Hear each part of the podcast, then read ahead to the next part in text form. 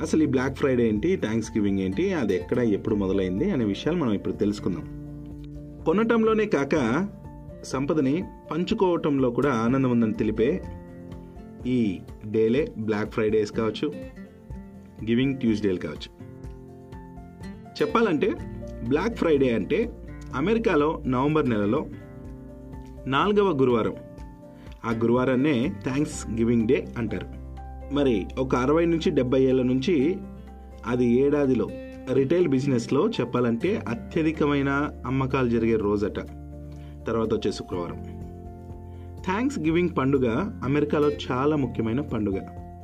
పంతొమ్మిది వందల యాభై ప్రాంతాల నుండి థ్యాంక్స్ గివింగ్ పండుగ తర్వాత రోజు శుక్రవారం చాలామంది ఉద్యోగులు సెలవు తీసుకుని తల్లిదండ్రులతో ఇతర బంధువులతో వాళ్ళ దగ్గరికి వెళ్ళటమో స్నేహితుల దగ్గరికి వెళ్ళటమో చాలా దూర ప్రయాణాలు కూడా చేసి చాలాసార్లు వెళ్ళేవాళ్ళట కుటుంబం అంతా ఒకచోట కలుసుకోవటం కలుసుకోవడం విందులు చేసుకోవటం అలాంటి విషయంలో థ్యాంక్స్ గివింగ్ పండుగ మన సంక్రాంతి పండుగ లాంటిదే అనేసి చెప్తున్నారు.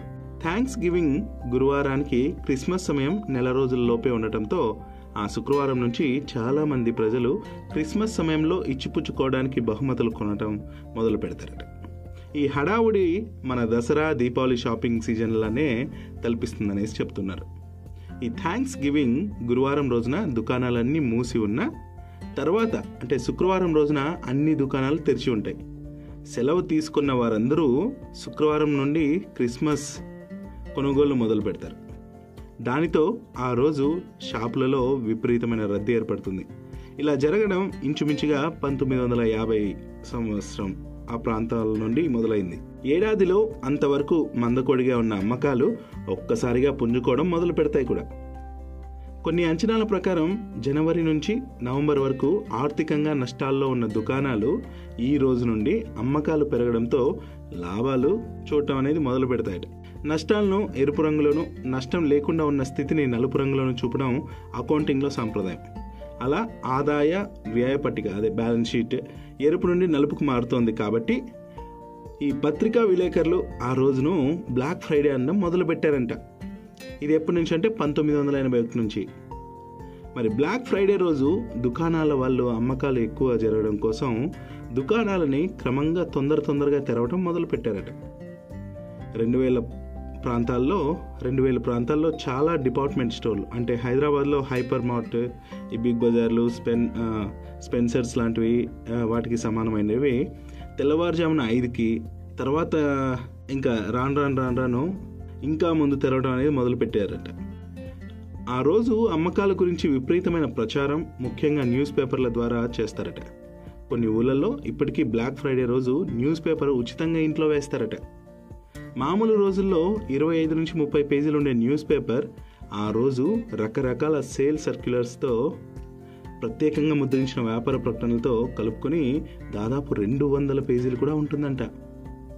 ఈ థ్యాంక్స్ గివింగ్ రోజున విందు వినోదాలతో మునిగి తేలిన వారందరూ మరునాడు పొద్దునే లేచి షాపింగ్కి సిద్ధమవుతారు. అన్ని పెద్ద డిపార్ట్మెంట్ స్టోర్ల దగ్గర తలుపులు తెరవకముందే జనం బారులు తీరి ఉంటారు. ఇలాంటి వారిని ఇంకా ఆకర్షించడానికి చాలా దుకాణాలు జనాకర్షమైన టీవీలు కంప్యూటర్లు ఇంకా రకరకాల బట్టలు బొమ్మలు ఎలక్ట్రానిక్స్ కావచ్చు వగైరా వస్తువులు కొన్ని గంటల పాటు తక్కువ ధరలకు కూడా అమ్ముతూ ఉంటారట.